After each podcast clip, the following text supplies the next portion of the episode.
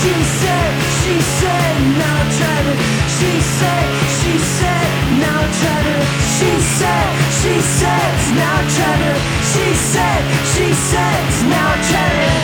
Oh my God, Jesus Christ, did it try to betray you three times? Did it try to betray you three times? Hello and welcome to episode sixteen fifty-two of Effectively Wild, a FanGraphs baseball podcast brought to you by our Patreon supporters. I'm Meg Rowley of FanGraphs, and I am joined as always by Ben Lindbergh of The Ringer. Ben, how are you? I'm doing quite well. Are you excited to talk about the most important pitcher signing of the day? Indeed I am. The most important, at least for Urinar purpose. Urinar? What? Oh, no, Ben. You're in mine. You're in my. You're in. Leave all You're of my. this. Leave this in, Dylan.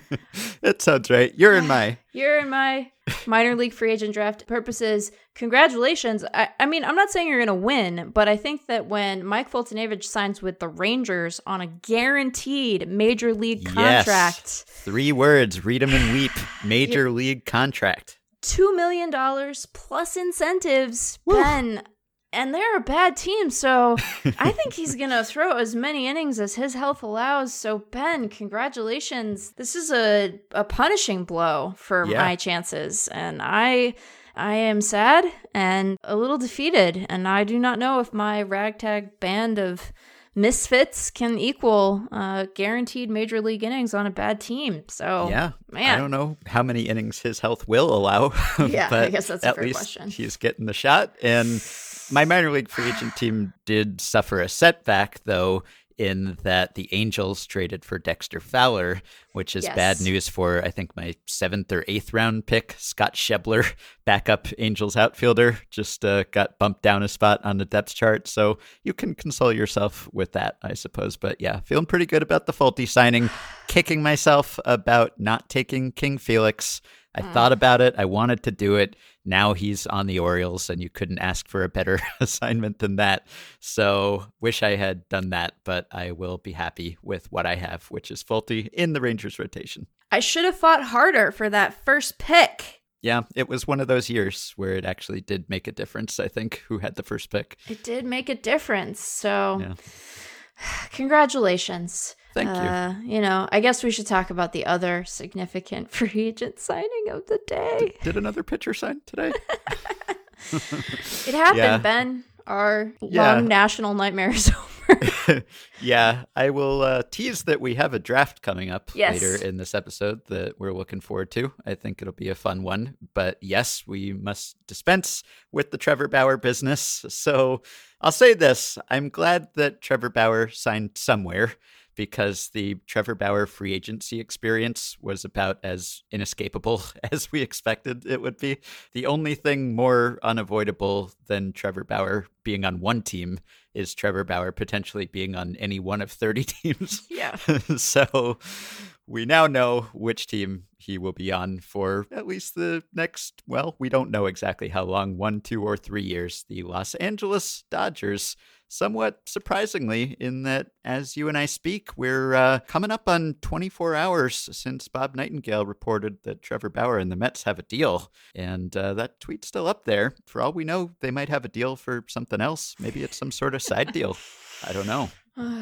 Maybe his deal with the Mets was that he would not sign with the Mets. Or maybe Bob just jumped the gun on that one. Anyway, according to Joel Sherman, the Mets did make him an offer for more money on the whole than the Dodgers offered him, three years and one oh five. But he chose his hometown team for three years and one hundred two million dollars. But it is a strangely structured contract where he is in line to make forty million dollars this coming season, forty-five million dollars in twenty twenty-two, and then seventeen in twenty twenty-three. So this would make him the highest paid player in baseball this year and presumably next year, unless someone gets a massive raise.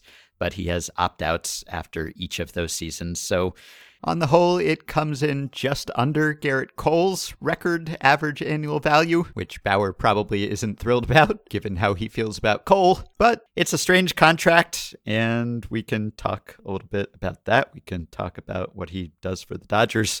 But there is always so much more to say about Trevor Bauer, and perhaps more has been said about Trevor Bauer than anyone wants to be said, but there are certain things that probably bear repeating.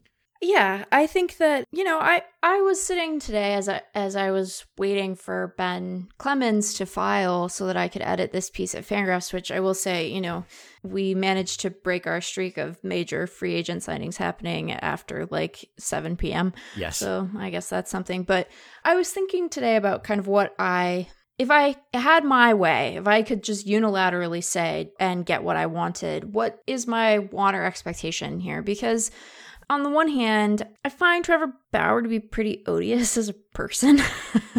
I think that he has demonstrated time and time again that he is sort of, how do I want to characterize this? Indifferent to the the power that he wields when it comes to social media, and that indifference tends to manifest in putting non-famous, normal people sort of in the crosshairs of his pretty significant followership, and that leads to harassment very often, harassment of women. Sometimes uh, Trevor Bauer engages in a, a lengthy bit of Twitter engagement of his own, often with a, a pretty unpleasant tinge to it. So on the one hand, there's there's that, and he's been doing this long enough that he has been told what it means for him to quote tweet uh, someone who is mildly rude to him on social media and what the repercussions of that are going to be for that person.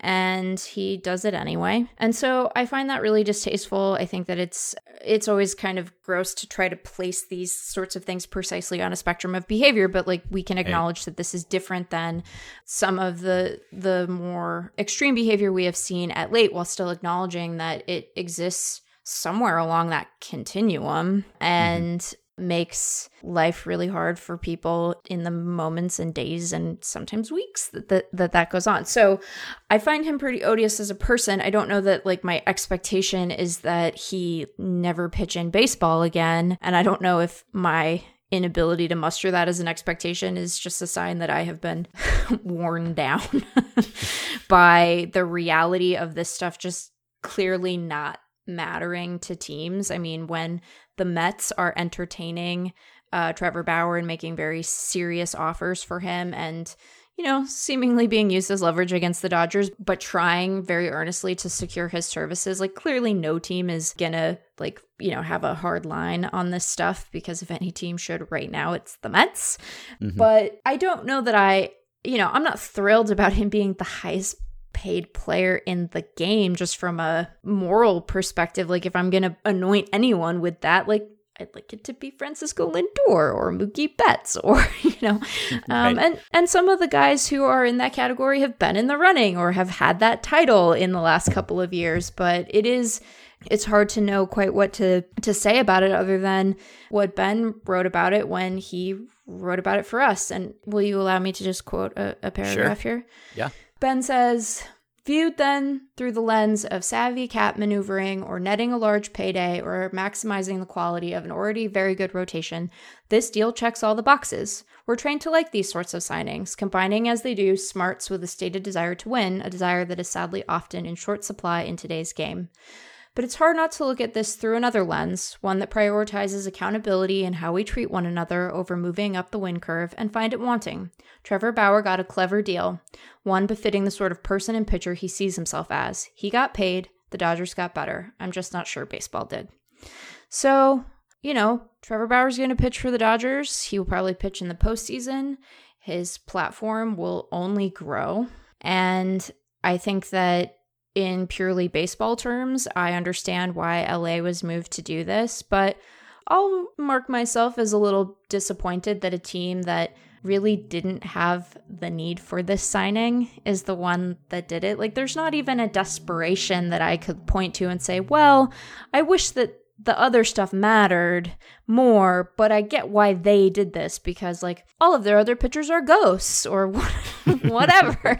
Yeah. Um, you know, that's very much not the case with L A. So so I, I find myself in a sort of uncomfortable, squishy place that is not unusual for me as I react to parts of the game that I don't love super much. And, you know, I don't think that we have to like belabor the point, as you said, his his tactics on social media and some of the wackier stuff that he has said on that platform, and, you know, some of the very offensive stuff he said on that platform have sort of manifested themselves um, over and over again. And, you know, he's not an uncontroversial person within baseball either, right? Like, he has had f- a falling out of various, you know, degrees of sort of severity in Arizona and in Cleveland, and, you know, he threw the ball over the center field fence, and mm-hmm. he messed around with the drone and introduced us to like body horror on a baseball broadcast.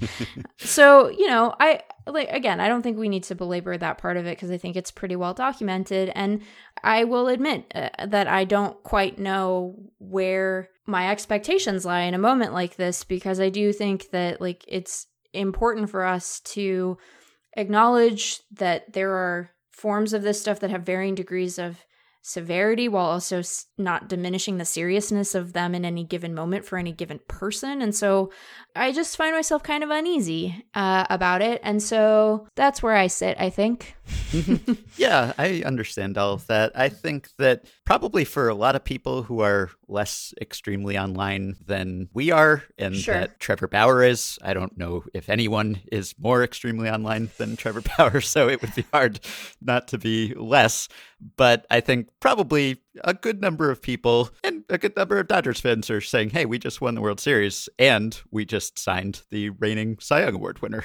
What's not right. to like about that, right? Because a lot of people don't know the Twitter history. And even if you told them the Twitter history, I mean, we know the demographics of baseball fans, right? I mean, most of them are not on Twitter in an active way, right? And so even if you told them what he did and what he said, they would probably discount the severity of that, I think, more than they should. As you said, it's hard to weigh this against some of the other, perhaps even more heinous behavior that we've had occasion to talk about on this podcast. And this is a league where, you know, people routinely get chances after domestic violence incidents, after drunk driving, after homophobic words on the field, after headhunting, after all kinds of terrible stuff. And so there was never any realistic outcome where the Cy Young Award winner is not going to get a job, right? right? And for me personally, I, I wouldn't say that what he has done would rise to the level of he should be blackballed from the league. I think it would be nice if he never tweeted again. Right. And uh, I think he has proven that he is incapable of restraining himself there. And Cleveland essentially took the keys to his Twitter account away for a while, just sort of imposed a suspension on him. And there have been times where he has behaved for stretches, or he has made some semi-contrite sounding statement after transgressing and then abided by that for a while, but clearly cannot control himself for the long term on there, and either doesn't seem to understand the ramifications of what happens when he sicks his followers on someone with a much smaller audience, or doesn't care. Right. And there are certain things that he's said in the past that are objectionable, but all players have their personal opinions, and many of them are different from ours. And, right. you know, with him, it's hard to tell whether he's trolling or whether he's serious at times. But regardless of his motivations, there are real ramifications that come from those incidents. And I didn't even remember all of them. I mean, there have been multiple fairly recent incidents with women. I came across one I had entirely forgotten about from twenty eighteen that was actually with, I think, a boy or man who was in high school or college at that time, and he did the same thing, and he sent his Twitter army after him in a very explicit way. So don't want to shortchange him. He is uh, equally capable of bullying behavior with all comers on there, but certainly it has been concentrated on women as of late. And I think there is real damage done there. So I think it's something that deserves to follow him around. And I think that he gets probably a, a disproportionate amount of both positive and negative attention, possibly, certainly positive attention. I think that's fair to say. Yeah. And I've contributed to some of that myself. My name is uh, on a book that he is prominently featured in, and I think there are worthwhile reasons to talk about him in both a positive and negative light. But even so, I was trying to come up with a comp for Trevor Bauer, just purely performance-based, and I was just looking over his career since his first full season in the major leagues, so starting in twenty fourteen. The closest comp, and it's dead on by almost any stat you could come up with over that whole period, is Jose Quintana. Now, Bauer is clearly a better pitcher than Jose Quintana at this point in their careers, but right. over those several seasons, they have been equal in value in just about every respect. I mean, their wars are within one-tenth of a point at Baseball Reference, depending on which FanGraphs pitching war you use. Bauer is maybe one win ahead or a few wins behind. Their E R A minuses are like eighty-nine to ninety-one. Their F I P minuses are eighty-nine to eighty-five. Their X F I P minuses are ninety-three to ninety-two. Their strikeout minus walk rates are less than two percentage points apart. They have the same innings total or, or two innings apart. I mean, they have been essentially the same pitcher on the field if you add up their cumulative value over that period. And Trevor Bauer has been mentioned countless more times than Jose Quintana. He's so much better known than Jose Quintana. He has uh, about nineteen times as many Twitter followers as Jose Quintana. So that's probably because of the way that Bauer approaches pitching. And I think there are actually ways that he approaches pitching that have been influential and have really made a mark on the game above and beyond his actual performance, but he's had struggles at times, and he's won a Cy Young Award, and he came close to winning another one, and he's had some subpar seasons mixed in there. So if you look at just the total track record, the attention that he gets is outsized, I think. And if anything, maybe that makes people even more eager to bring up the negative and for there to be a backlash, because if people just very unquestioningly praise him and say all the good things that he does and just sort of sweep the bad things under the rug, then I think people feel it's even more important to point those things out so that that's part of the record too. And the end result is that there's just an ever escalating cycle of Trevor Bauer discussion, which of course he does his best to fuel, and he seems to seek that out and cultivate that and thrive on that. And so probably we all talk too much about Trevor Bauer, and the best thing we could do is maybe to talk about him a little less. But all of these things have to come up. It, it would not be right to pretend that he is uh, not bringing something of value to a baseball team, but also yeah. that he brings this baggage with him. Yeah. What you said is interesting, because I was noticing that too. The fact that it came down to the Mets and the Dodgers, these are two teams that seemingly had less need of Trevor Bauer's services than most teams, because according to the FanGraphs depth charts projections, they had the third and fourth best projected rotations in baseball prior to Bauer signing. And I think it's now gone from Mets at three, Dodgers at four, to Dodgers at three, Mets at four. So they yep. both had really good rotations already. And I think that if this were anyone but Trevor Bauer, we would probably be wholeheartedly saying, hey, way to go Dodgers, right? Because right. they're already good, and they just blew by the competitive balance tax threshold. I right. mean, it's they went, what, thirty million dollars over now, and probably maybe at this point they'll add Justin Turner to that. So the fact that they were not bound by that, the fact that they're coming off winning a World Series and still signed the top free agent pitcher available and set up this really incredible race with the Padres, which just seems to get better and better by the week as they just take turns acquiring aces. So that they did all that, and that they gave Bauer the highest single season salary ever, which, you know, he may not be your ideal person to have that salary, but I think maybe that does sort of bust a ceiling, because they're... Yeah.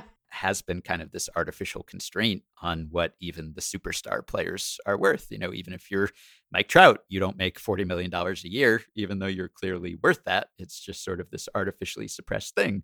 And because Bauer was seemingly willing or, or eager to take a shorter deal, he did break through that ceiling. And does that help other players follow him through there? I don't know, because probably not many of them would want to take a contract that's structured that way, but it does establish that precedent. So I think there are positives to that even. And if it were a player, like I, I wish that, because there are things about Trevor Bauer that I think have had a positive influence, or at least an interesting influence, I wish that it were possible to just sort of focus on those things, but he makes it impossible to do that because he constantly does these things that make you focus on who he is as a person and the things that he says and tweets. It's a shame because uh, I'd much rather focus on his pitching, but he makes that impossible sometimes.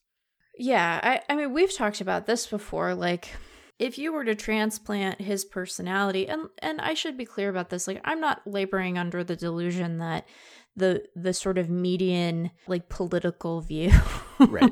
in Major League Baseball is close to mine. It's not. Mm-hmm. There are plenty of guys who I know, based on some comments they've given or their campaign contributions or what have you, where I know that they fall in a very different camp than I do, but they're mostly quiet about their business. Right. And maybe that's a, you know, that might be an easy out for me. Like, perhaps someone could accuse me of there being some cowardice there, that I'm like pleased that for the most part, like, you know, Anthony Rendon keeps his business to himself or Bryce Harper keeps his business to himself. And so I can enjoy them in a less complicated way because they are quiet about it. Now, the counter to that is that, like, they're people with huge platforms. And so maybe there's some value in them being, you know, sort of circumspect about this stuff because they're not amplifying stuff that I find harmful. That's not the point of this conversation. But if we were to transplant a different personality into Bauer, like, there's a ton here that I would find interesting and weird and, like, noteworthy, right? Like, I remember mm-hmm. watching him, I've seen him warm up live in a ballpark. That is, like, deeply Meg shit to be excited about, right? Like, yeah. that that is right up my alley in terms of something that I'm going to find interesting, both, like, aesthetically, but also from a baseball perspective. And I think that there are a lot of things that when he first did them were very novel and are now, I guess things can't be very novel, but were novel and are now mm-hmm. pretty commonplace. And I don't think that, you know, his brand of peculiarity is all that peculiar anymore, at least from a sort of baseball methods perspective, but there was a time that it was. And so, right. you know, that part of it is interesting to me, but, you know, I think that he is apt to continue behavior that he's been told is is harmful. He has this entire media apparatus he is trying to build to establish his brand. Mm-hmm. All you had to do was watch the video he made, which, as an aside, yeah. no better moment in that announcement video than at the end where it says written by Trevor Bauer. And I wanted to be like, yeah, we know, we know, pal. Trev, we got that. We, we honed in on that one early, early on in your YouTube. Yes. In the in the last, like, five seconds of that, uh, the rest of the video is just uh, generic. Like, he could have had it ready to go no matter where he signed, basically. Right. And it's just sort of very saccharine, just sentimental stuff about baseball. I sort of tuned it out. But then just at the very end, there's the reveal, right? And I bet he was probably annoyed that John Heyman or whoever reported yeah. it just right before he put this YouTube video up, because uh, I assume that he wanted to have the reveal. But you see him in the Dodgers uniform and he just says, "I can't wait, Dodgers fans," and he tosses the ball up. And I just have been picturing in my mind the production process here. And at some point, he must have made this video before he knew where he was signing. And I'm just imagining him making it, like, at the beginning of the offseason, and he's doing thirty takes with thirty different uniforms. "I can't wait, Orioles fans. There's no way I'm going to sign with Baltimore, right? But whatever, we might as well have one in the can." I assume that's not what happened here. Earlier in the video, I think you actually see a Mets uniform. You only see Mets and Dodgers. So probably this was produced late enough in the process that he didn't have to do thirty takes with thirty different uniforms. But I hope he did, because I would find that very amusing. But that sort of thing, the, the brand building and all of that, again, if not for the problematic aspects of his personality, that might be something to celebrate too, because right. I like the idea of baseball players having a personality and and trying to be celebrities of a sort. There aren't many baseball players who qualify as celebrities, and taking us behind the scenes or showing us their process or talking to other players, having interesting conversations about the mechanics of what they do with anyone else, that would be great. And I can't say I consume much of the content that Trevor Bauer produces on those channels, but I'm sure that some of it is interesting and enlightening. So if not for the terrible tweets from time to time, then I'd be okay with that too. And that would even be something that could possibly be a, a positive example for players. So if you could somehow perform some sort of surgery to just remove the part of Trevor Bauer that is so thin-skinned and prone to picking fights and responding disproportionately, then what was left would be a pretty compelling personality. But yeah. Unfortunately, there's the Jekyll and Hyde there. And maybe it's not even Jekyll and Hyde. Maybe it's just both blended together, and at certain times you, you see one aspect of it more than the other. But here we are talking about Trevor Bauer a lot, which is, I'm sure, what yeah. he would want us to do. So right. Yeah. And and I did, my first thought though, when I watched that video, Ben, was I was like, oh, you saw Verducci's thing and you were like, I got, I can't I can top it. Yeah. Has to one up. Yes. He's just being true to his personality. Yeah. yeah. I, I think that you're right. There's a lot here that if it were packaged up with anyone else that I would think was compelling and interesting. And I know that there are people who think that what he's doing is good for the game, and that there are fans who he reaches who other people can't, and I will refrain from commenting on what those folks' characters must be like. Um, but, you know, I am not insensitive to the fact that, like, we all sometimes let Twitter get away from us. And if it were one moment mm-hmm. and and an apology was made that appeared sincere, and then there was improved behavior on the back end of that, like, I would be sympathetic to that. But I think that there's just been too much water under the bridge and too obvious an indifference or lack of care around the power dynamic here. And, you know, even the way that he and and his agent have deputized her gender as a supposed shield against the accusation that he could mistreat women who he doesn't know is, mm. you know, something I find pretty odious on both of their parts. And so I just, I wish that we didn't have to deal with this. You know, we keep getting complaints about all the yucky stuff we have to deal with in the game. And I'm like, well, take it up with the newsmakers. We are not the makers of news. Simply react to it.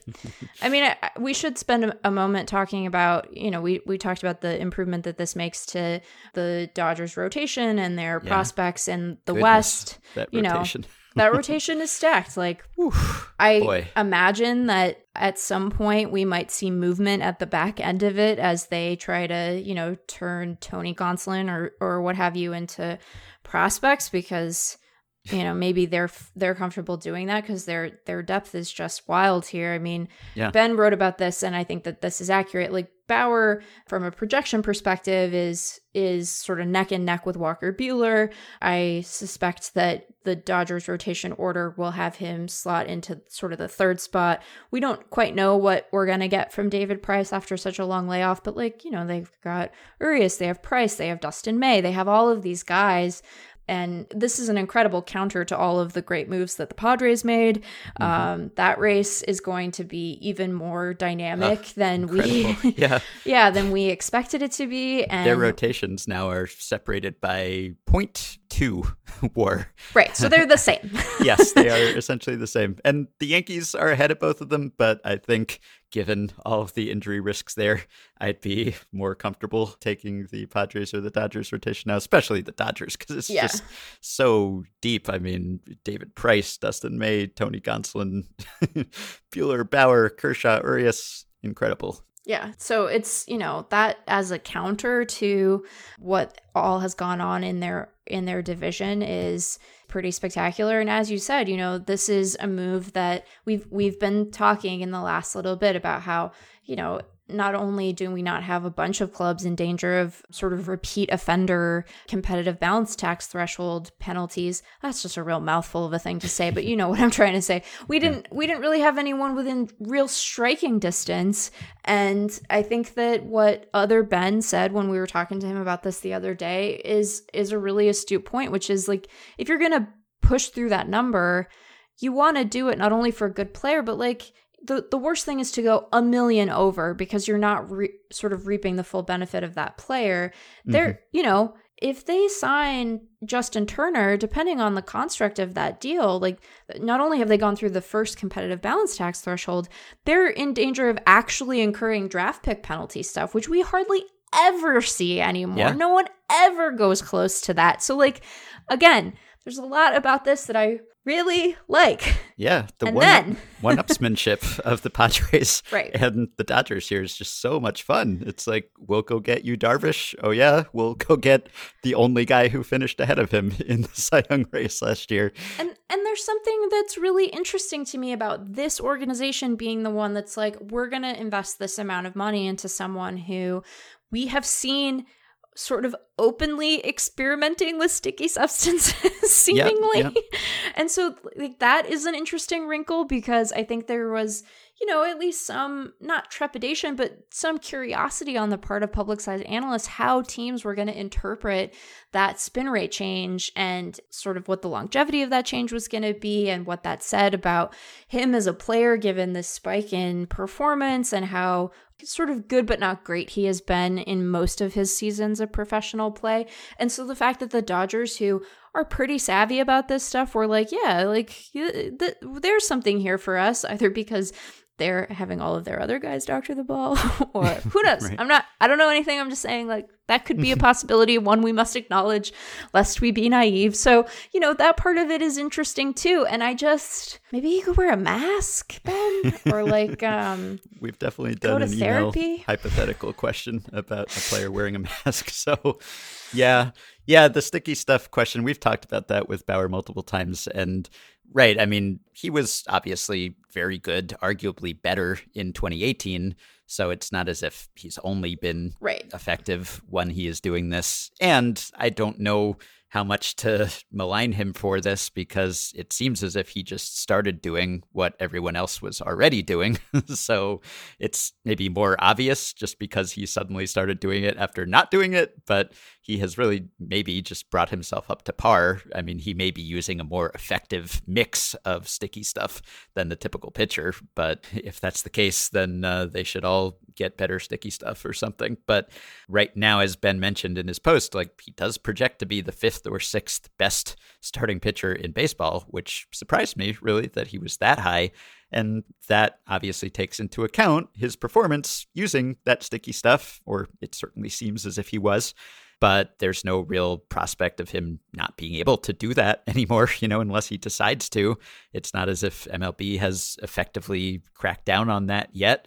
So it's not as if it wears off at a certain point. He gets to keep applying it every time he pitches until someone tells him to stop, and no one is. So it's quite an intimidating top of the rotation and middle of the rotation and bottom of the rotation and like Line people who aren't and, even in the rotation and, and everything else. Yeah.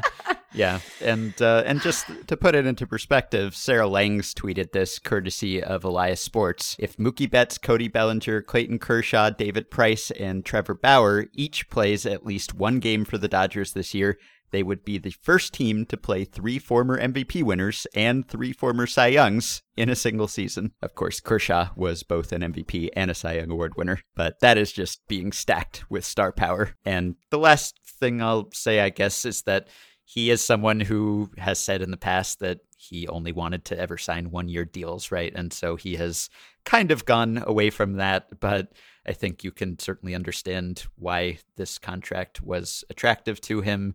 He gets the opt-outs after the first two years, so he can make it one-year deals if he wants to, but it seems quite unlikely that he would opt out after the first year with forty-five million dollars due to him in twenty twenty-two.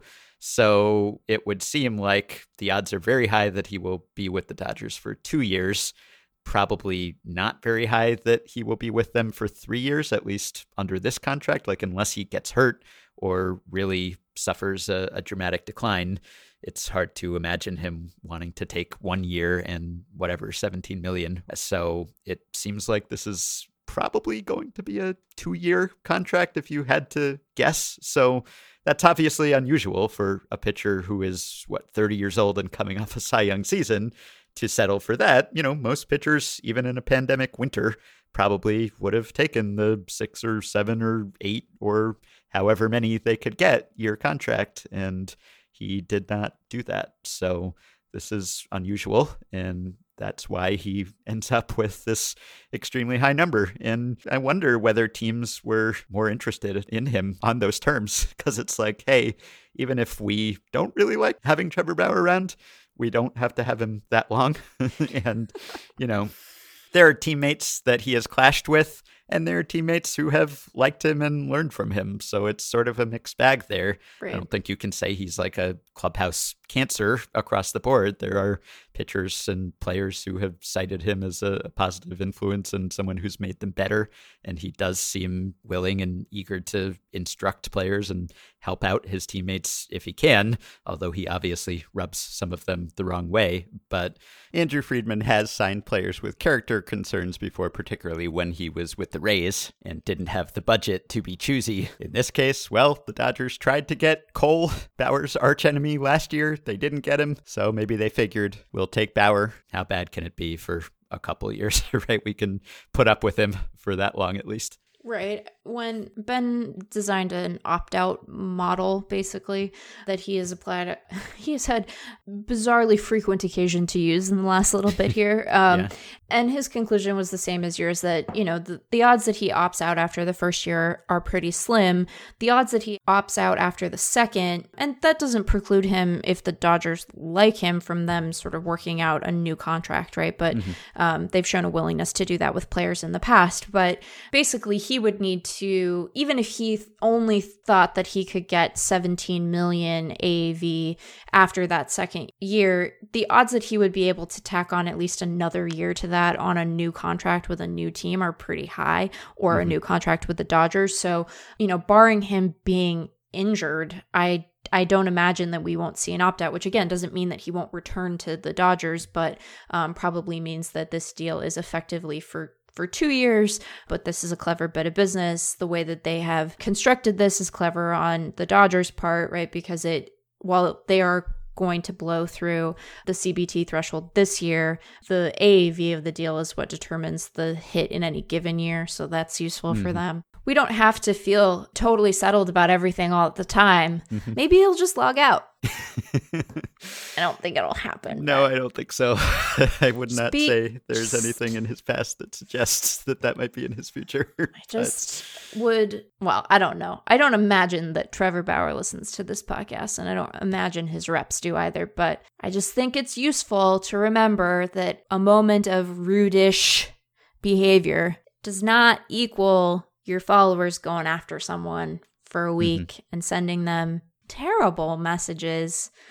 And it is irritating to be irritated, but mm-hmm. you gotta you gotta eat it uh, yes. when you're in a position of that much power, and to be indifferent to that power differential is really harmful to people. And he's mm-hmm. gotta figure it out. You're too old to not know this stuff. Yes. You're- You're thirty, Trevor. He's thirty. And I know thirty. People say that he doesn't explicitly tell his followers to say the he nasty things that works. They say. But yes, he knows. And he if knows he how this works. Didn't know the first time, he right. should know after the first time or the second time. Right. So, well, and even if he says, times. you know, he doesn't condone it or something, there's clearly a, a pattern here. So learn from those mistakes. I'll, I'll give him the credit of saying that they were mistakes. And let's hope that he learns from them. My only disappointment with him going to the Dodgers is that we don't get to see someone indulge his desire to pitch every fourth day. He claims that he can throw on three days rest with no ill effects based on whatever data he has, based on a couple times that he has done it in games. Bradford Doolittle at E S P N wrote an article last month where he looked at what this would entail, and he found that it would be plausible, if Bauer's body can handle this, for him to make forty-four starts in a season, like a true Mickey Lolich season. And it wouldn't take starts away from your number two guy or number three guy. It would really take starts away from your fifth starter and to some extent your fourth starter. And on some teams, if Bauer could do it, that would be worth that trade-off for sure. With the Dodgers, though, they're so deep that there's just no way. And I don't know if it would have worked anywhere. And who knows if he would have held up over a full season of doing that, let alone multiple seasons. But I would have liked to see him try. Okay, so shall we get to draft. this draft? Oh, all right. Oh, yeah, Ben. I'm right. excited about I'm this excited draft. for this one, too. I, this I is fun. We'll, we'll try to keep it semi-snappy here, but we're going to balance out the bad tweets talk with some good tweets talk. This should be fun. So on Tuesday night, Sarah Griffin, who is a writer for Pitcher List, made a tweet, and this tweet got around. And I think pretty much everyone on baseball Twitter responded to this tweet in some way, including you. You had mm-hmm. a good response to it. Thank and you. Here's the tweet. She tweeted, everyone reply slash quote slash retweet slash whatever with your worst or most problematic baseball takes. This produced more than four thousand responses as we speak here. Everyone weighed in on this one. I actually messaged her to ask about the experience of having been the person who tweeted this. And I just wondered, like, was she just blowing up with good slash bad baseball takes all day? And she said she ended up turning off her notifications because I bet she woke up and went to scroll through them to read all the new ones. And after like ten scrolls, she was still only seeing tweets from like the last hour. Oh so, my God. Yeah. So she was bombarded, deluged with tweets. And the way that she phrased it was sort of open-ended enough that there were all kinds of responses to this. So, I mean, she said, give me your worst slash most problematic baseball takes. So some people actually did do that. Like some people, you know, said things that they had been horribly wrong about. Some people just said very obviously good ideas, I think. And then other people, which is kind of the way I took it, just took like a, a hot takey approach to it. Just like, I kind of believe this, but it's also, you know, potentially problematic, or people will be mad at me for saying this sort of thing. So what we wanted to do is just draft our favorites here. So yeah. we, we just browsed through them. I looked at hundreds. I, I didn't see all of them. I don't know if it's even possible to have seen all of them. There are so many, but I went through a whole bunch of them, and we didn't talk about what we meant by favorite. So it, it could be ones that we wholeheartedly endorse or agree with, or it could be ones that we think are the worst take ever and we admire how terrible the take is, or they could be somewhere in between, just so weird that they made us laugh or something. So we didn't really lay the ground rules down here. So we'll just each take our approaches, and, and we'll just say who tweeted what and why we liked it, I guess. Yeah. And I, I did not really order mine in terms mm-hmm. of preference. I just found ones I liked. Mm-hmm. And I didn't pick, this aired very much toward the silly for me. Um, yeah. There were people who had had... you know, they weren't actually bad, but like serious takes like pay minor leaguers more and like, yeah, but like that right. was not how I interpreted yeah. this exercise. So while I agree with that, I, I I went a different direction with my selections. Yeah, so. Me too. There are some that I agree with here, but they're not like standard things that right. I agree with that we've probably talked about before on this podcast. Like there were a lot of people whose worst take or, or their one take that they wanted to share with the world was no D H or right. universal D H. Like, come on. That's the, the most basic take on either side that anyone could have. Get creative, get weird with these things. So yeah, yeah I don't know. You want to go first? It doesn't sure. uh, doesn't really matter here. I don't think this is a, a minor league free agent draft. It would be really funny if we had overlaps. There. It would be very we funny might. if we had yeah. overlaps, Ben. Yeah. Um, sure. I this is from Jock with a Q. Sucks. Sorry, whoever Jock is.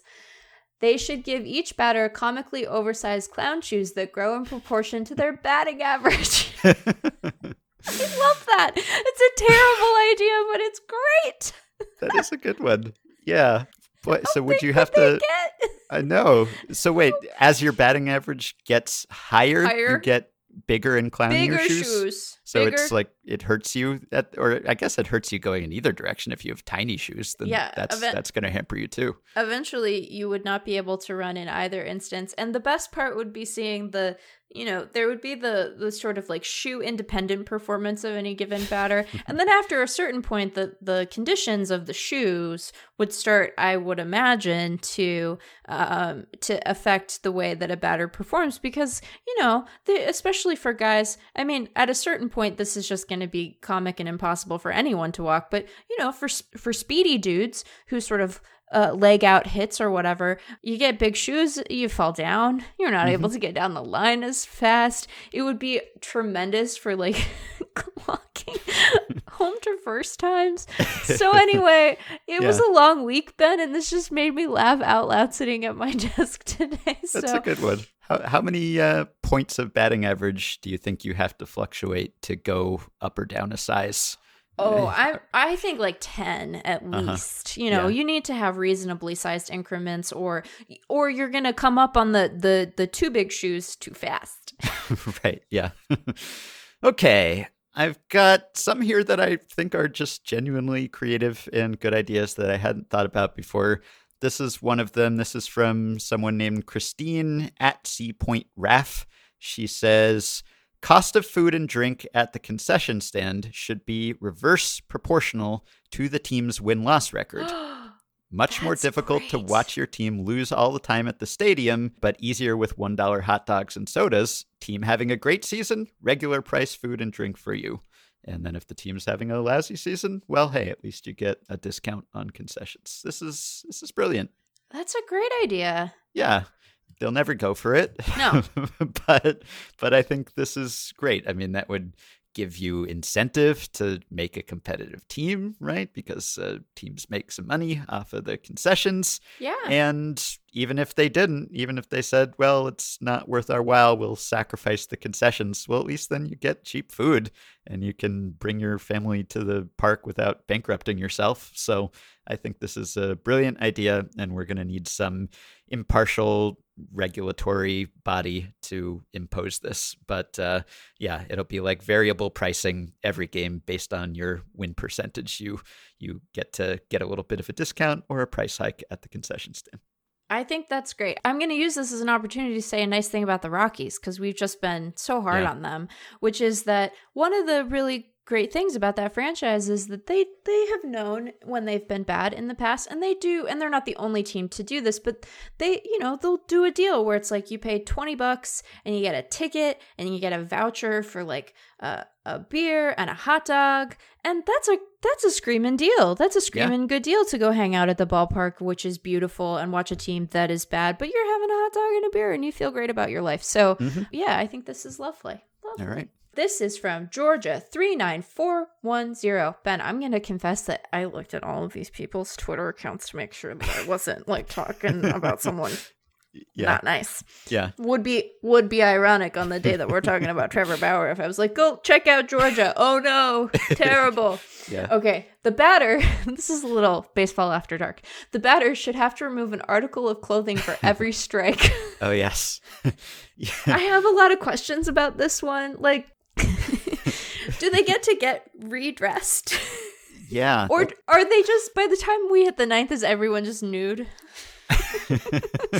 It's strip baseball. Yeah. yeah. I imagine the commissioner would intervene on that if the, the rules of the game required like a bunch of mostly naked men with like their cups. Yeah. Because you can't take that away. That's a safety issue. Yeah. There were some thirsty suggestions I came across here. I, I saw one that was like the batter and the fielder have to kiss. kiss. Yeah. yeah. E- each time the, the batter gets to a new base. That one uh, made me and laugh. The thread devolved from there. So. Yeah, this is a fun one. I don't know, would they have discretion as to which articles of clothing they would oh, remove? Sure, right. I mean, I guess they would all probably follow a similar progression, although there are some players who seem to be happy not to be wearing very much when they have the ability not to. So, you know, they might just put it all on display. Well, and would all of the armor that guys wear when they get up yeah, would that there, count? Would that count as clothing? Because then you can mm. really... elect to be fairly modest. It would be funny if it didn't and you had to like take off your jersey but then put that stuff back on because you're like, look, I'm not gonna risk my elbow. If I get hit there, it really hurts. Ouch. Right. So that yeah. that part of this made you me can't laugh. Just uh, daintily remove your batting glove one at a time or right. something. It it has to be you gotta show some skin. There were also um, just a lot of tweets in here that suggest that you guys want people to fight a, oh, yeah. a lot in baseball. That the, yeah. like baseball and wrestling should basically be one sport. Violence there was, was high on people's lists. I, a lot of people suggested that you give the players guns. Yeah, what was with that? Why I, were? Why? What, for what reason? I know. These people, maybe they just feel very strongly about their Second Amendment rights. I, I, I don't guess. know, but I can't I imagine like, any good coming of that. No. no. I'm like, they should be able to take their bats around them. With yeah, right. And I was like, oh no, that's bad too. Yeah. Um, okay. Okay. You're up. All right. Let's see. This is from the category of quasi-real suggestion. This is from C Baseball One, who says, no set lineups. Managers can send whatever batter up to bat whenever they want, but no batter can bat n plus one times before all the other batters bat n times. More opportunities for the league's best hitters to bat in the most important spots. And I think this is a good balance because uh, some people suggested like, oh, no batting order at all, or you reset the batting order every inning, so you just get to see Mike Trout hit nine times per game or something. And I don't want that. I still want some structure. I think the lineup, the batting order is good, that there are some constraints there, that there are nobodies who get the opportunity to be the hero. But I think it would probably be good if there were some discretion there and if you could rejigger the lineup a little bit so that you could bring up, say, Mike Trout in a big spot and he can't bat, you know, three times to anyone else's once or something. He can only bat one more time than all the other batters have batted. But it gives you a little leeway to say, this is the moment when I want Mike Trout. I'm sending up my best hitter, and it still retains most of the structure and the limitations, which I think is good. Limitations can create art, and I think that can yeah. be true in baseball too. But I think it's also sometimes a bummer that you can't just have the best players playing at the most important time. So I feel like this is a good compromise, and I haven't thought about it in depth. There may be drawbacks here that I haven't considered. Maybe it should be N plus two instead of N plus one, but I like this as a balance between those two extremes. Yeah, I think that's terrific. Okay. Okay. This one's from the John Quincy Adams Project. Oh, I think I saw this one. Let's say you're in the deciding game of an important series, such yes. as the World Series, and say you are losing by a lot, such that a comeback is all but impossible. Why not filibuster by intentionally walking every batter? The score will approach infinity, but you won't lose. Yep. This was on my list. And there was a follow-up tweet that said, eventually the other team will be forced to negotiate a bipartisan compromise. Which might result in what, our first mid-game trade in an important moment. Yeah. We will stop, but you have to give us a reliever. Yeah. I like this one. You I can't force us to lose. we It will never be over if we don't want it to be over. Now, I, I think what would probably happen is that eventually all the players would just get ejected, right? Like they'd probably just eject the pitchers at a certain point. Like the umpires would probably have the discretion to do that if they refused to yes. pitch. And then eventually you would run out of players and then you would forfeit because you wouldn't be able to field a team. So it seems to me that that might be the actual outcome here. And you also would not get an award for sportsperson-like conduct here. This is like the definition of uh, sore loser, I guess, in that you are refusing to lose. But I admire it. I think I like the pettiness of this and the never say die attitude because yes. I refuse to lose. Yeah, I'm I'm I'm into it. Okay. Okay. All yeah. right. This is from Lindsay Ellefson at Ellefson with the O as a zero. And she says, one run is a slam, two runs a good slam, then great slam, grand slam, et cetera. So a solo shot is a slam, two runs is a good slam, three run homer is a great slam, and then a grand slam is still a grand slam. It just makes sense. I love this, not only because it makes good sense, but because, you know me, I'm always up for um, pedantic terminology clarification. So yep. I, I vote yes to this. This yes. is delightful. Yes. Okay. This is from Matt underscore Santan. Ceremonial first pitch should actually be the first pitch of the game. No more bullshit. Yeah. I like that one too. That's great. I know. Uh, there would be there would be a race though. There would be it would just it would just result in more analytics nonsense, Ben, because teams yep. would get discerning about that first pitch, because yeah. you don't want the other team's leadoff hitter up there while you have the no. I don't know. The you would somehow have to enforce like the, the current quality of ceremonial first pitchers. You'd you'd have to maintain that. And I don't know how you would do that because, uh, you know, people, you could just say, well, our ceremonial first pitch is uh, this guy in our bullpen or whatever. Right. I mean, you'd have to have some rules like they can't be on your roster. I don't know. They can't be a former pro player or something, even though ceremonial first pitches are sometimes former players. But this would deprive us, I think, of the drastically terrible ceremonial first pitch. Because oh, yeah. you would rule out anyone who just could not complete the throw, right? And that would be a, a great loss to baseball, I think. I mean, blooper reels would never be the same without people getting uh, beaned by ceremonial first pitches. So that would be a problem. You'd, you'd have to combat the gamesmanship somehow. But if you could, if you could just have these sacrificial lambs and celebrities out there to throw the first pitch and you could ensure that consistent lack of quality, I would be all for this. Well, but wouldn't it be really great to have like like a nice nun give up a home run to Mike Trout? Because yeah. like she'd be like, this is thrilling. And Mike Trout would be like, he'd have a sheepish look on his face while he ran around the bases because he's like, oh no, I got the nun.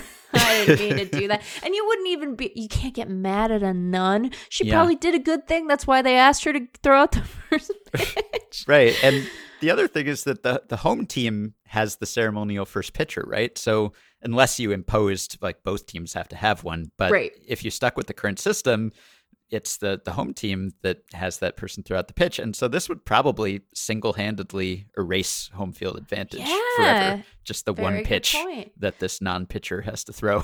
So that would change things too.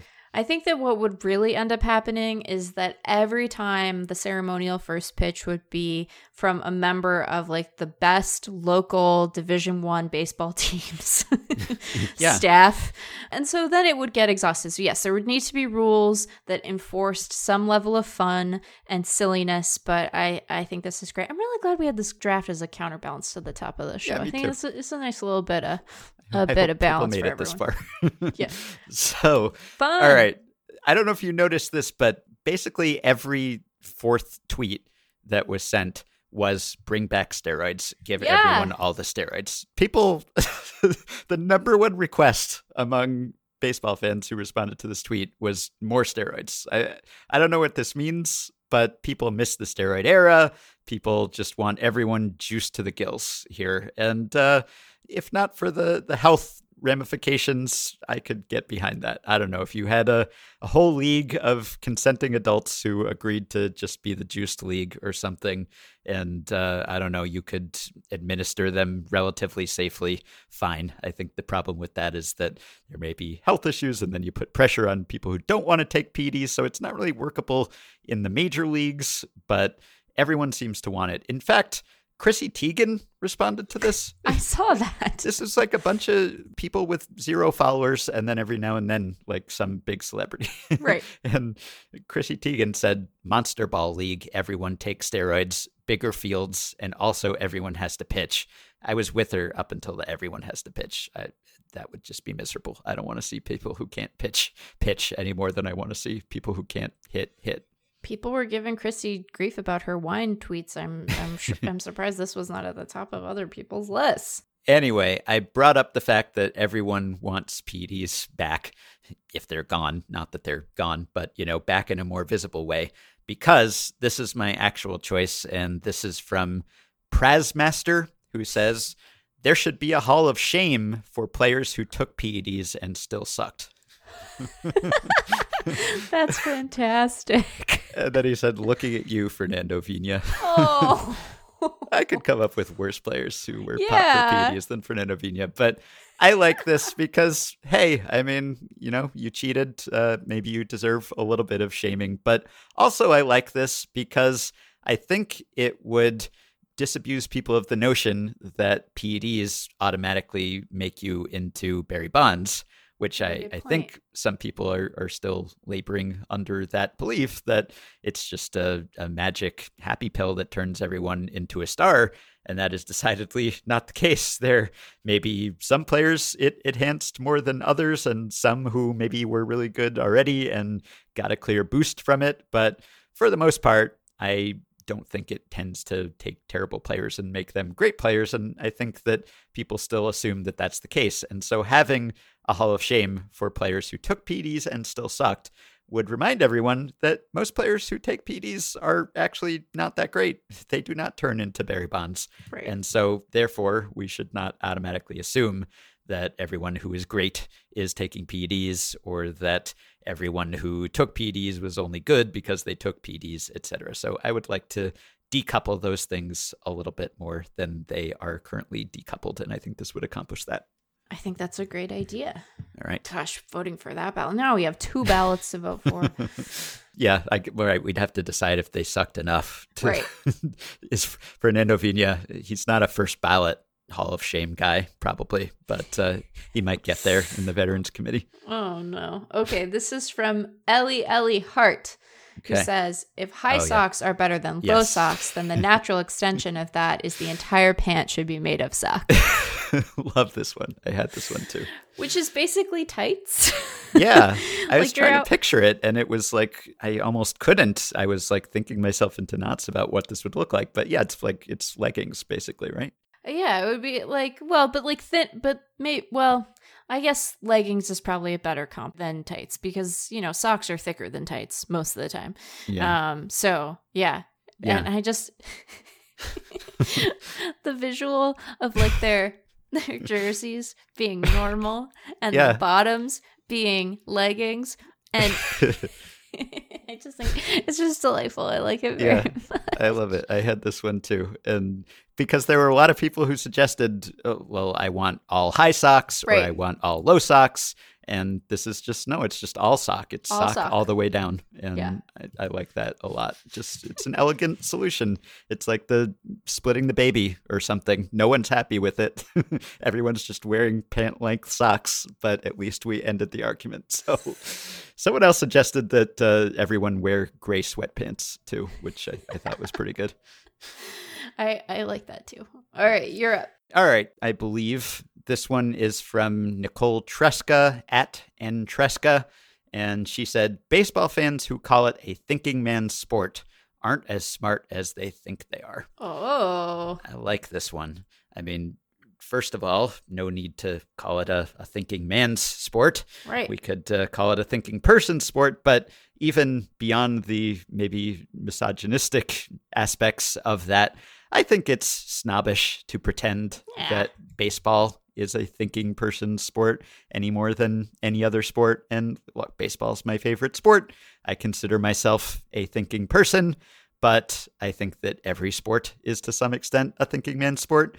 And I'm sure that there are others that are maybe more thinking man's sports than baseball is, just because baseball is slow and allows more time for thought. I, I guess that is legitimately true, but that doesn't necessarily mean there's more food for thought or that there's more strategy. Every sport requires thought. So I don't think we need to pretend and be intellectually elitist about yeah. baseball. I mean, there's a lot to think about, but there's a lot to think about football and basketball and basically every other sport that's played at a high level. So they're all thinking person sports. Yeah, I like that. That's good. Right. I have two.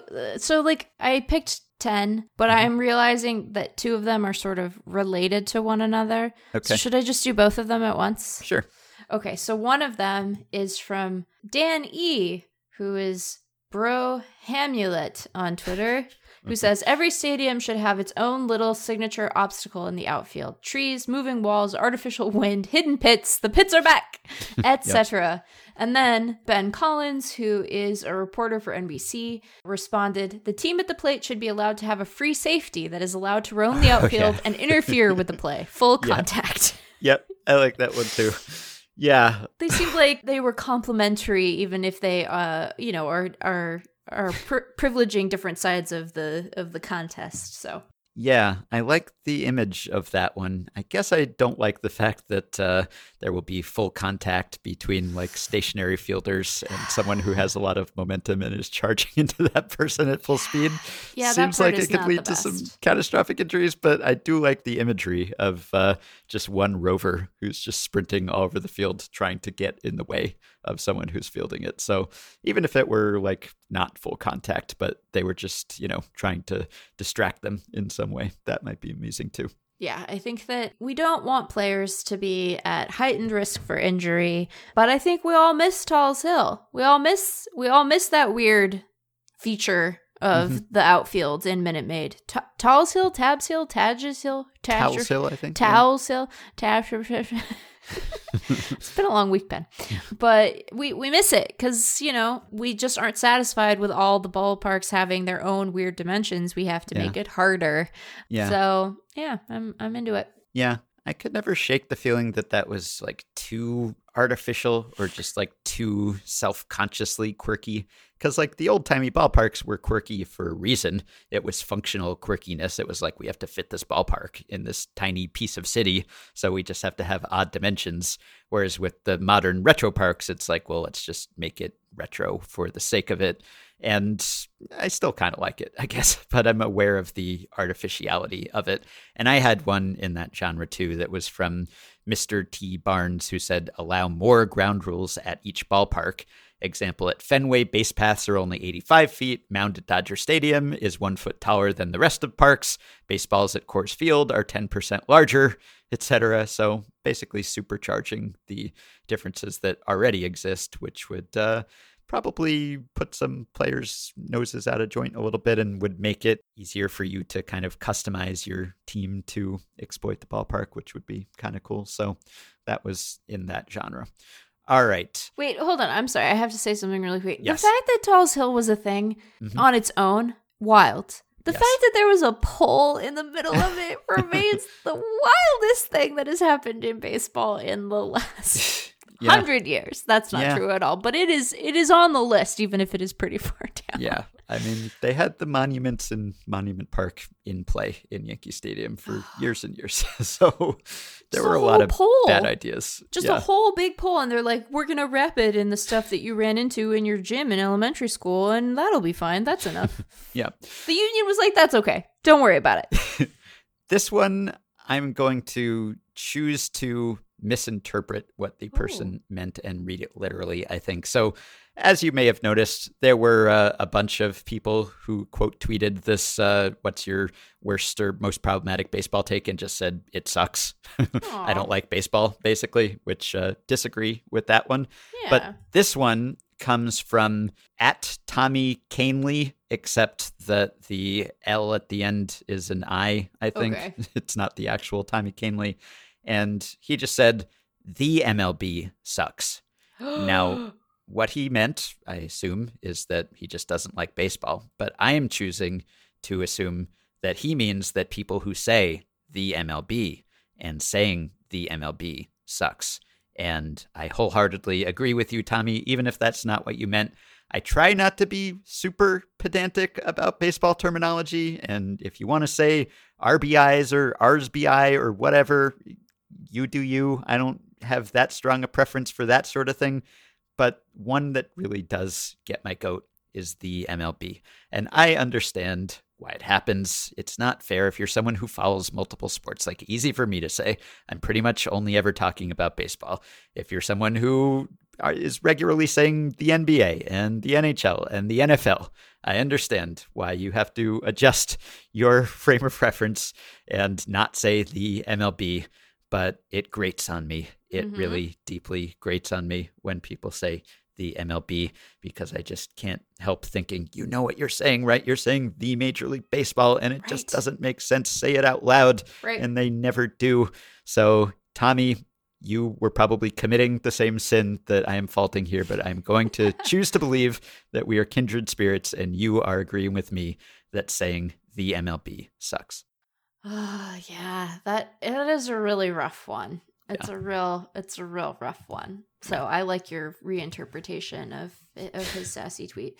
Okay, this one is going to come from friend of the show, Patrick Dubuque. Okay. Who has many good ideas on how to make baseball better. Mm-hmm. Runners should be out if you peg them with the ball on the base paths. Uh-huh. I like okay. this because yeah. that's, I mean, it's not often, in, it's clearly not often intentional. You are disincentivized from doing this, but it's also hard because your legs are small and space is large. So mm-hmm.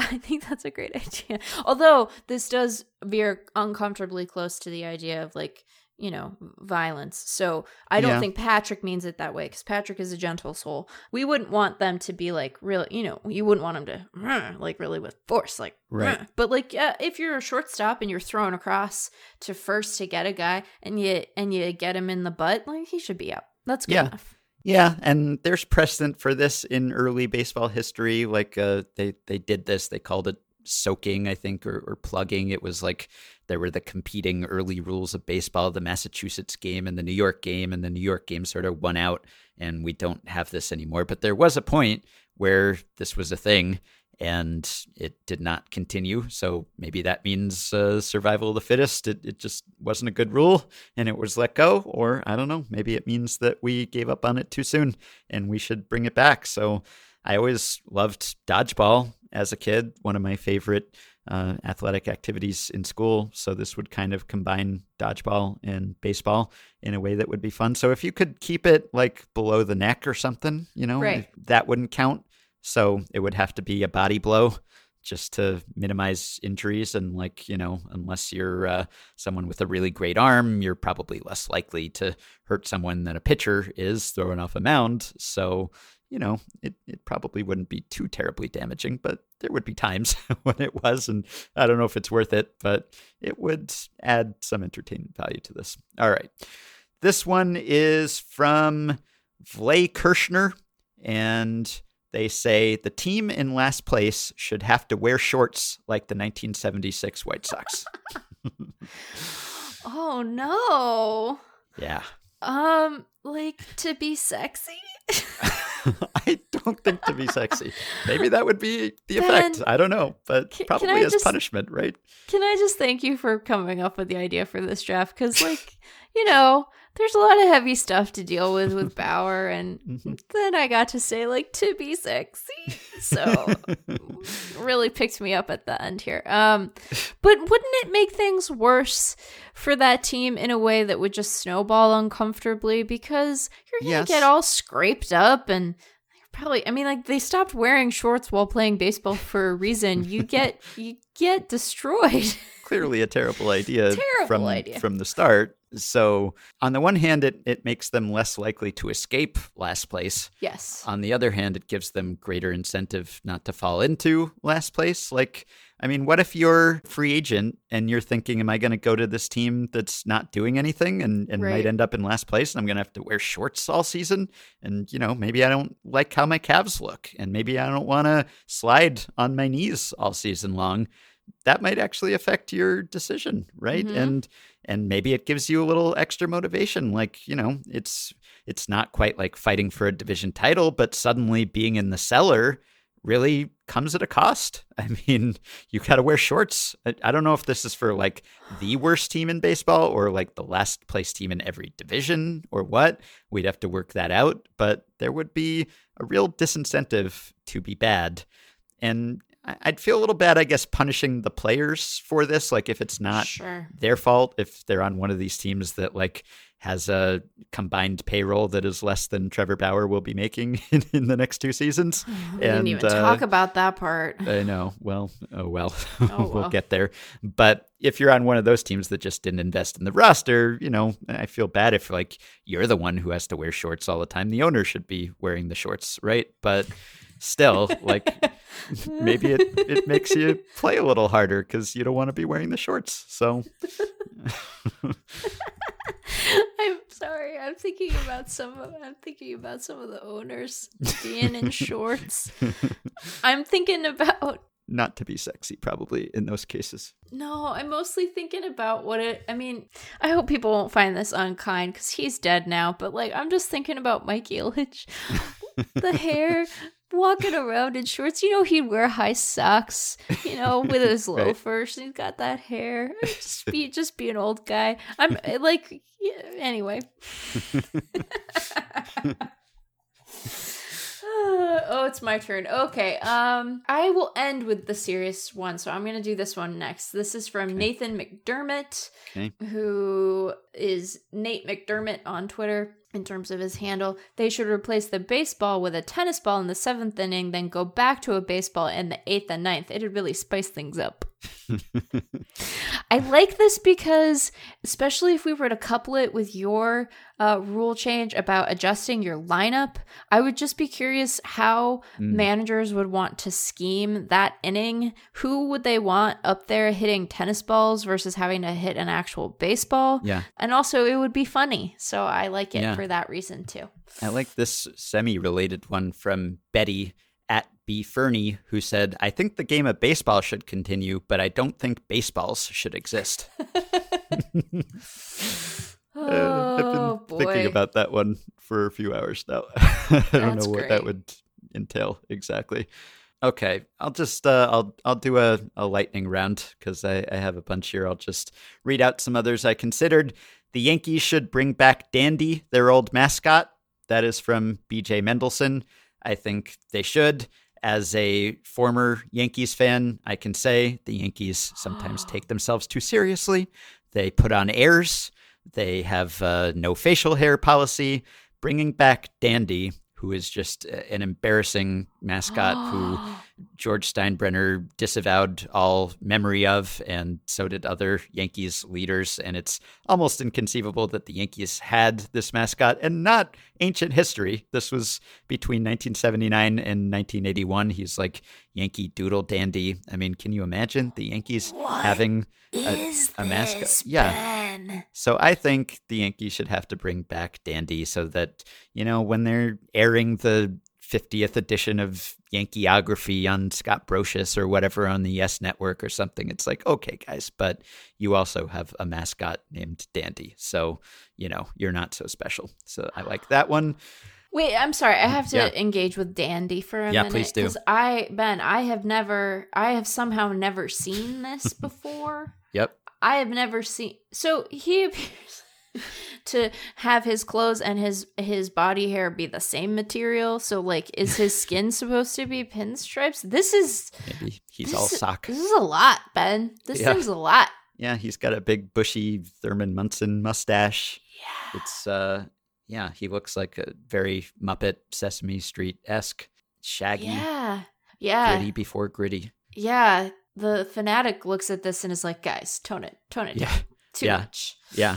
I think it actually was uh, it, it was created by the creators of the Fanatic. This was not wow. their their best work necessarily.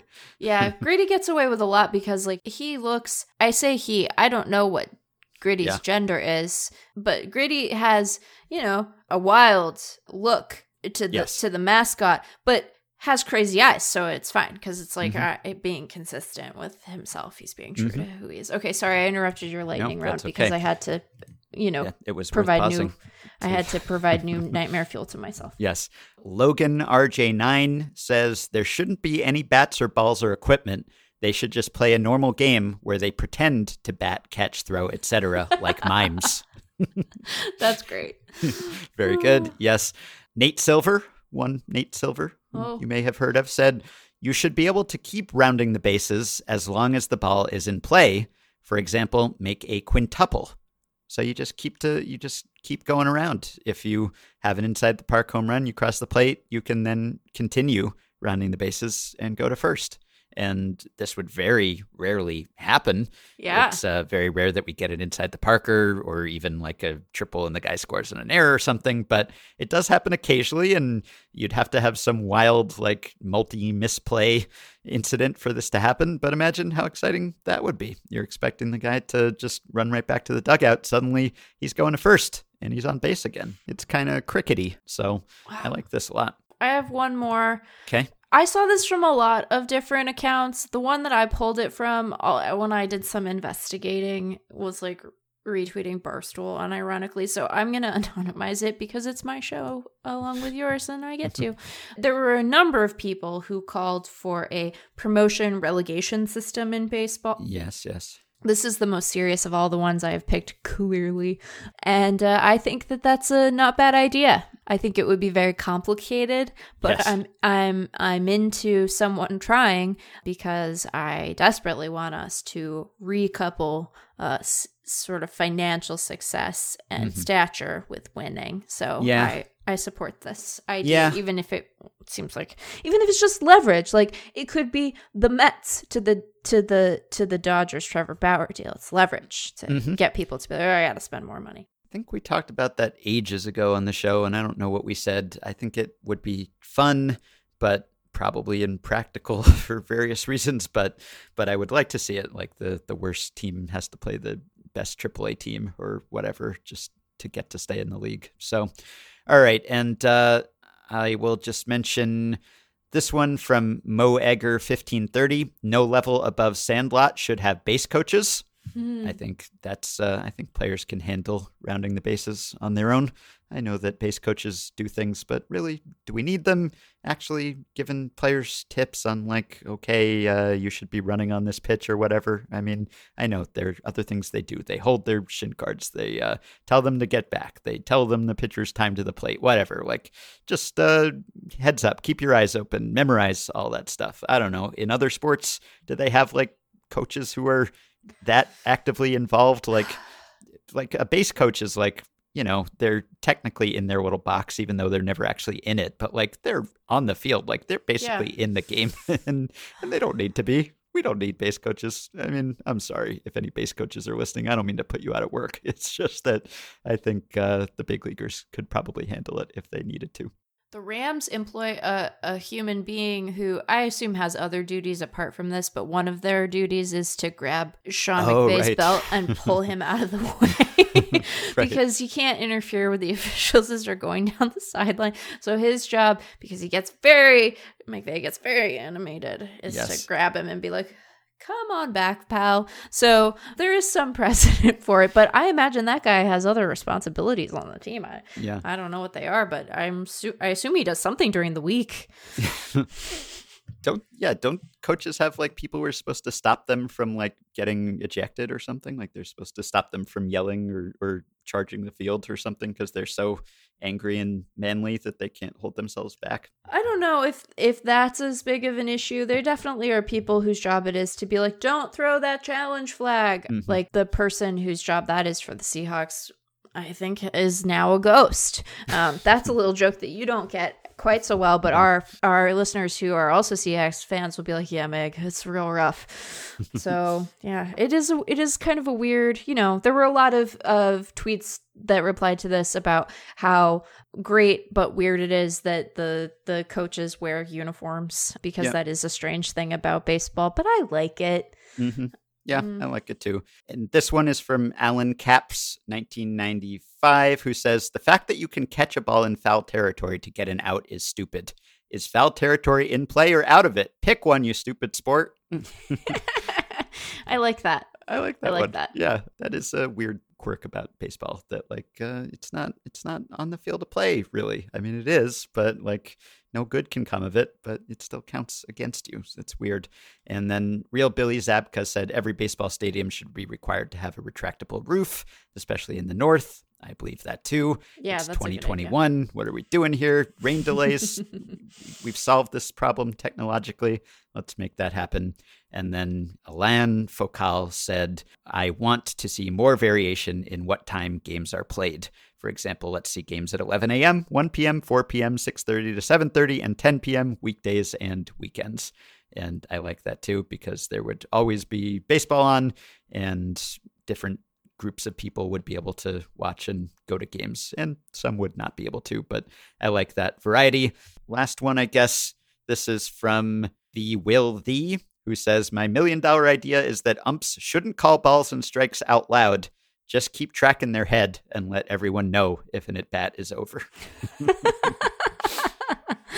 Oh, I like that. That's yeah. a good one to end on, because it would get it would get goofed at least like probably once a week, not always with the same person, and it would be it would just be a nice moment of humanity. It would also be funny if if there was conflict, but mm-hmm. yeah. This one is probably better to end on. Okay. Dylan, I'm going to do a swear. Yes, I'm going to do a swear. Oh this my is God. From at SoulServe Chris, who says, there shouldn't be more than like three rules. I don't know what the fuck a strike is. I just want to have fun.